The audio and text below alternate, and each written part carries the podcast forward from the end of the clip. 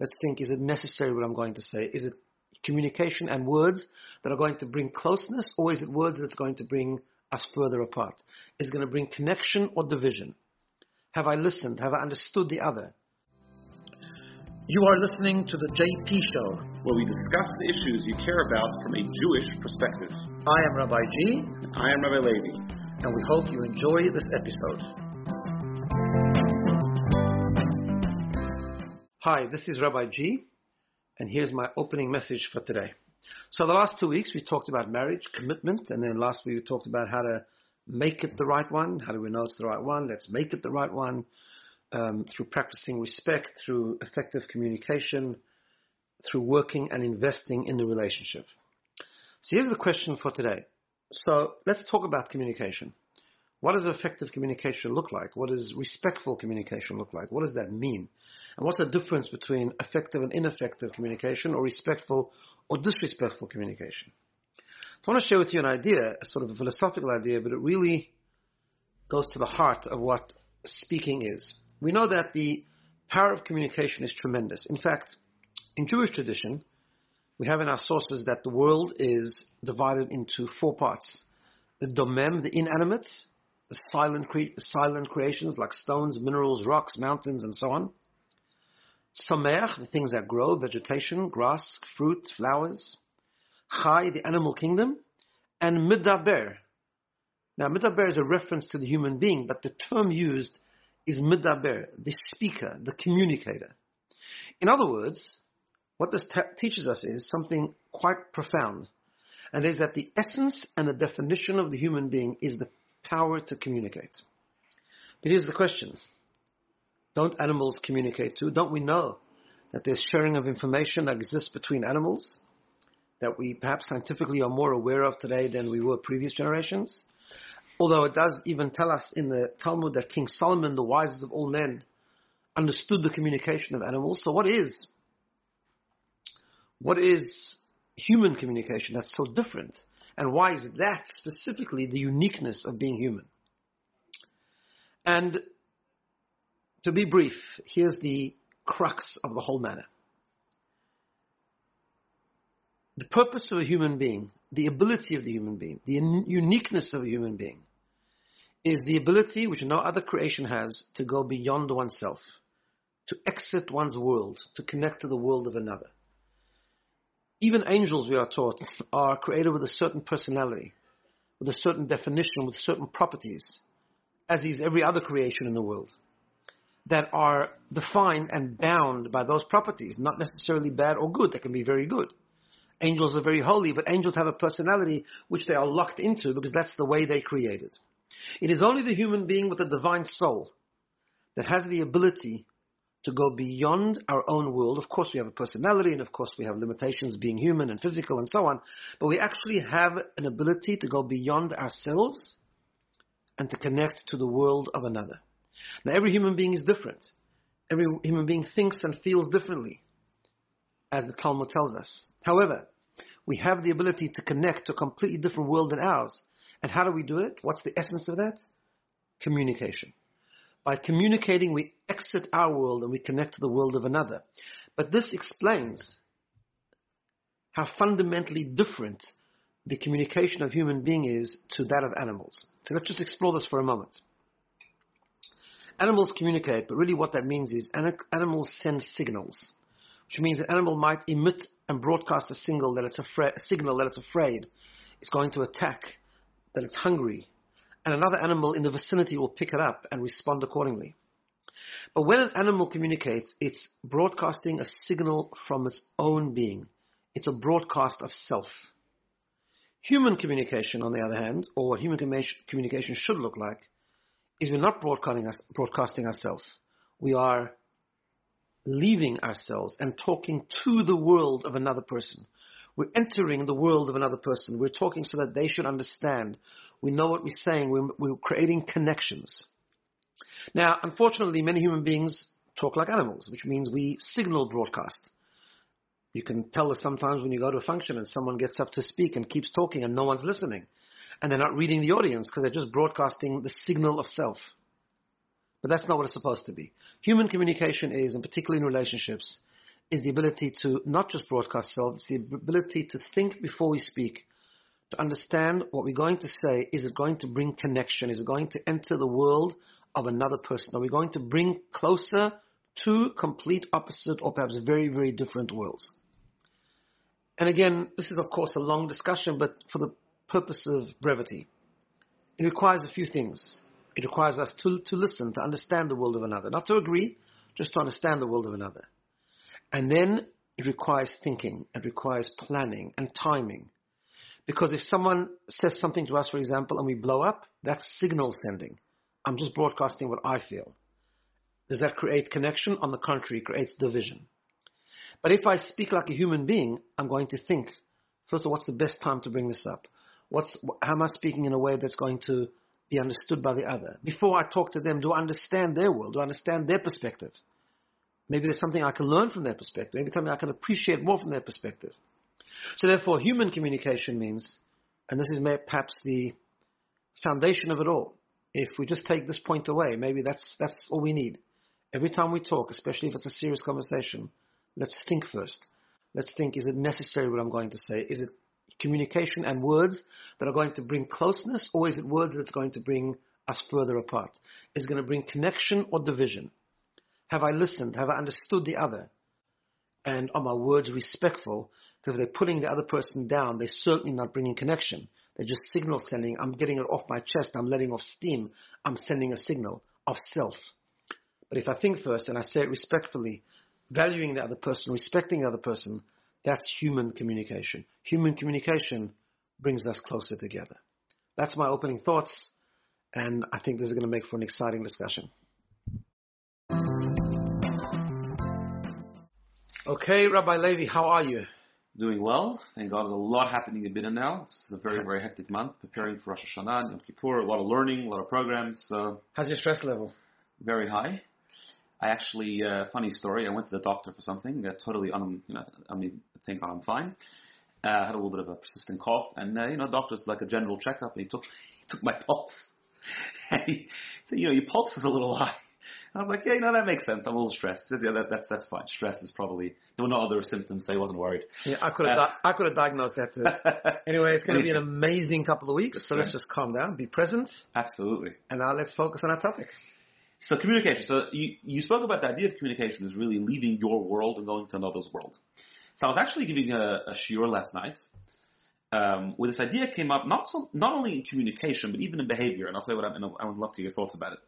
And, and I drew inspiration from our relationship with God, which, as we know, the Jewish people and God are like married. That's the, one of the analogies given as a, as a sort of a married couple, so to speak. Um, and the idea was I was emphasizing how Judaism is really primarily a religion of action. Although, of course, we have feelings and we have the idea of loving God and fearing God and having an emotional relationship, but most, the majority of the 613 mitzvot are behavioral. And uh, we were speaking about how the focus is mostly on the action, how you do it, when you do it, more details. And uh, I came up with this idea that Judaism is not about feeling close to God, it's about being close to God, meaning sometimes we do things that make us feel close to God, but is that really what God wants from us? Not necessarily. And uh, I was only it was with two single guys actually, but I just wanted to give them an analogy. I said, you know, please God, soon you'll you'll find out that the the idea of marriage, that many times we tend to do things that make us feel close to our spouse. But the question is, is that what our spouse actually really wants from us? Is this actually making us closer? Um, you know, sometimes you can do things that make me feel very good and very close, that's actually not what they wanted at that particular moment, and therefore actually create a distance and actually create closeness. I think our relationship with God is the same way. I mean, we always talk about this. Like, many times in Judaism, there are things that actually, I, I, I can do them a different way. I mean, there are many examples of this that'll make me feel more inspired. And, I mean, for example, right, um, music is, is, is, is, is forbidden on Shabbat, right? In theory, maybe it'll be more inspiring to have a service with a guitar and a piano and that maybe make us feel closer to God. But that's not what God wants at that particular moment. So therefore, actually, it'll make us feel more. Dis- it'll actually make us more distant. It's a great thought, and a bunch of thoughts are coming into my head as you're saying that. So yeah. let me try and remember them very briefly. Excuse me. So, first of all, I've been asked this question before: Can you be spiritual without believing in God? Right. And whenever someone asks me that question, they expect me to almost faint and like, no, of course not. You know, So I said, yeah, of course you could. You could be spiritual without believing in God. And then they almost, you know, they get very surprised and they want to understand what I mean. Yeah. So I said, spirituality is just another form of self. Sometimes you feel spiritual, it's about you. Now, we should be spiritual, and spiritual is a very important part of Judaism, and that's why feeling close to God is an important component, Correct. but it's not the purpose. I said you can feel, you can be spiritual, but you can't be godly. And godly means that we are able to rise above ourselves to something totally different, something much more infinite than ourselves, right? Um, the other thing in terms of relationships that comes to mind is is uh, this point that are you thinking about yourself or are you thinking about the other person? And that happens even in action sometimes, but that's that mindset. So mindset, what's this relationship about, right? So for sure it expresses itself in communication, but even in action. So for example, I've given this example many times, like, you know, people end up in hospital, so you go visit them, right? Mm. Now, that's a beautiful thing. It's a mitzvah. In fact, it's one of the mitzvot we are given to visit the sick. Do you know if that person wants visitors? Do you know if they're tired and it would be just good to show like a quick 60 second visit to show that you just care? Or do you want to do something that's going to make you feel good so you can land up there, talk incessantly for an hour and a half. The person is very polite and really is exhausted and just can't wait for you to leave. Yeah, I mean, uh, uh, comforting people after after in shiva, Same similar thing. to the idea. Some people just sit there for three hours talking and don't realize it's not what the person wanted from you right now. Or maybe it is. You just have to know. You have to be able to really connect to another person in the world to actually properly ascertain that. So it's interesting uh, the balance because feeling is important. For example, uh, just going back to God. So we have mitzvot in the Torah which have a reason, and mitzvot that don't have a reason. We've spoken about this before, and they're both important because the ones that have a reason is because God wants us to be there. He doesn't want us to be robots. He wants us to be in the relationship. Yeah. So you see, when you're in a relationship, there's two things there. You have to be fully present in the relationship, and for that you do have to feel. Yeah. But you have to be in a relationship, not a relationship with yourself, a relationship with someone else. Mm. So you have to be in a relationship with someone else, Yeah. which means you have to love, you have to feel, you have to get excited, which in, in, a, in a godly sense comes from the mitzvot that we understand and we relate to. But it's about in a relationship, relationship with someone or something else. Yeah. And therefore, that's why with actions come up. With actions is obedience, surrender, doing. You know, I'll give you another sort of way to put it. Like in Judaism, we have learning Torah and keeping mitzvot. Learning Torah is more about the feeling. Like we understand it, we internalize it. It gets really. It's almost like you know, we we we get it, we relate to it. It's it's you know, sometimes it's hard getting to the class, but once you're there, it's like enjoyable, right? Mitzvot is more about surrender. It's more about yeah, because you're doing what the other person wants, or you're doing what God wants. And in marriage, it's exactly the same thing. Um, you do need to feel, but but but like but like you say, it's about knowing what the other person wants, and that sometimes comes from communication about finding out. Yeah. Right.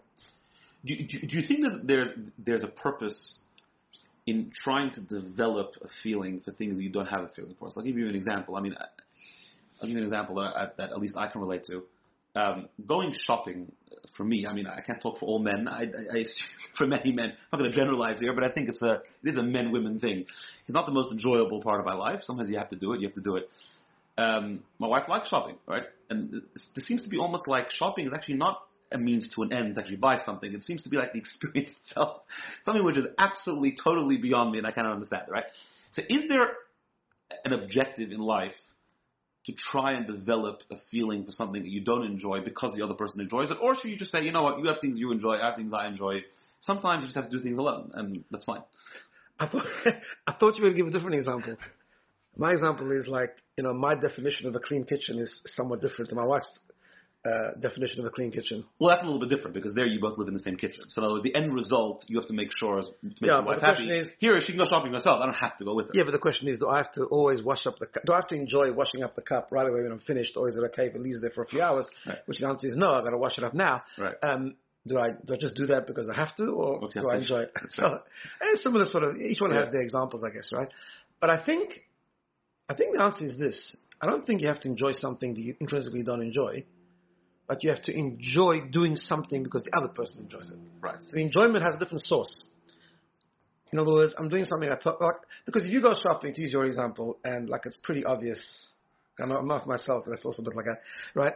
It's pretty obvious that you are being dragged there, and like by by force, and you can't wait to get out of there. And come on, when is this finishing already? And you're impatient and you're irritable.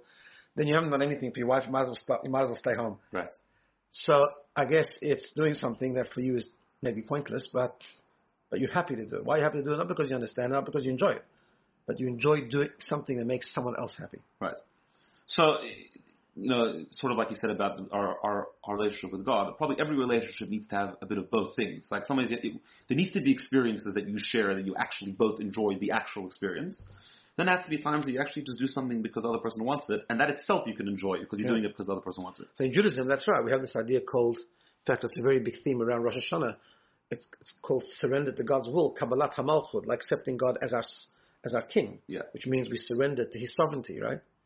But in many sources, it talks about that not doesn't have to be a drag. It could be you do that, and actually you're happy to do that. Yeah. because you're happy to connect to something higher than yourself, even though some of the things you're just not going to understand. Like, like I don't know, like you know, I mean, I think waving plants around in different directions on Sukkot is maybe not everything. Not everyone relates to that, you know, Yeah. or, or or sitting in a booth, or even doing other things which are really not everyone can relate to it. But you can learn about it. You can try internalize it as much as possible, but you can also just enjoy it because I'm connecting. Right. What do you do when one spouse is willing to communicate and do the work, another one isn't?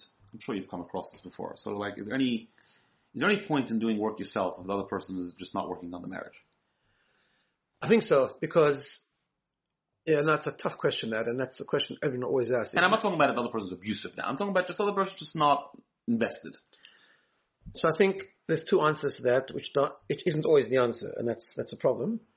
But very often we do see that if one puts in the work respectfully and really does it, it becomes contagious. It does it does bring a response. It brings like a mirror response sort of thing. Number one, and number two, if that really happens over a period of time, we come back to communication. Sometimes we have to have hard conversations. Sometimes we have to be respectful and have a conversation where we say, "Look, I think." I'm sensing, and maybe it's my mistake, but I'm sensing that I'm doing all the work here. And let's talk about it so we can understand each other better and understand each other's expectations or needs or or, or, or wherever it is. But ultimately, it has to be a two-way street. Doesn't have to be like exactly 50-50. It's not a it's not a scorekeeping job here, but it is something that both people have to be invested in to be a really flourishing and effective relationship. Yeah. Amazing. Um, I have read these things talking about communication. I want to hear your thoughts about it because these, for some reason, it makes me a little bit doesn't sit so well with me. These like specific formulas of like how to communicate, like the the person says something to you and you have to like answer them back. I hear what you're saying, and like sort of this almost like a scripted play that you have to go to. Like, what, what are your thoughts about these type of things? You know, you know, you know what I'm talking about? Like, Yeah, of course. Like, like there's the principles and there's like almost like you have to follow like a script and like So there are, there's like, I think, I forgot what they call it, I think it's called the Imago method or something, Yeah. and, and all these different types of ways of doing it. They have their place, I think, and normally they have their place when things are going wrong. So you have to go to someone else and they help you out, and they give you tools. So it might be when you need to repair broken communication that some of these scripts do work. But I think you're right. I think it's not a script. It's it's it's a natural. It should be natural, and each one does it in their own way. Yeah. Just people do it in their own way. I mean, they might. People communicate in different ways, and respect even expresses itself in different ways, and, and different conflict resolution can express itself in different ways. And people have to do what's what's right, but in, in what's right for them. But it, in, in all cases, it's gonna it's gonna come down to this one point about connecting commu- connect communication of connection rather than communication of division. right. Um, how you work that out, you know, that it should be that way. That's I think varies. And you're right. I don't think a formula has become becomes a bit static and it's not really real anymore. But it's needed sometimes. Right. So this is going to be our last one on marriage, at least for now. We may in the future do it again. But um, I just want to ask you an interesting question because we always like to talk about this. Can you give me a thought? What is one thing that the older generation could learn from the younger generation in terms of relationships, and what is one thing that the younger generation can learn from the older generation in terms of relationships? Cool. Or is there nothing that the, the older generation can learn from the younger one? I think there is, not in extreme ways, but I think the older generation can certainly learn a bit more communication from the younger generation, meaning not to suppress everything, because suppressing everything is not is not always good. And we know. Like sometimes you just have to express stuff and you have to have conversations. Um, and I think that's something the older generation certainly learn from the younger one. However, it goes both ways. What the younger generation can learn from the older generation is that not everything has to become a whole big deal. Not everything has to be expressed. Not everything is about ourselves, and not everything you've got to be vulnerable about. And you know, just because something's small, sometimes the small stuff, just get on with it. Like it's fine. You know, what I mean, life ups, ups and downs. People aren't the same. Sometimes you're irritated by something. Let go. Let go and move on. You committed. You committed. You make it work. Don't make a whole big deal out of silly things. I mean, I'm sure there's many more on both sides, but that's something that comes to mind. Brilliant. All right, everyone. We'll be back here next week. Very good. Have a good day, everyone. Thank you for listening to the JP Show. For questions, comments, and feedback, please email Rabbi G at bina, B-I-N-A, dot com dot au. See you next time.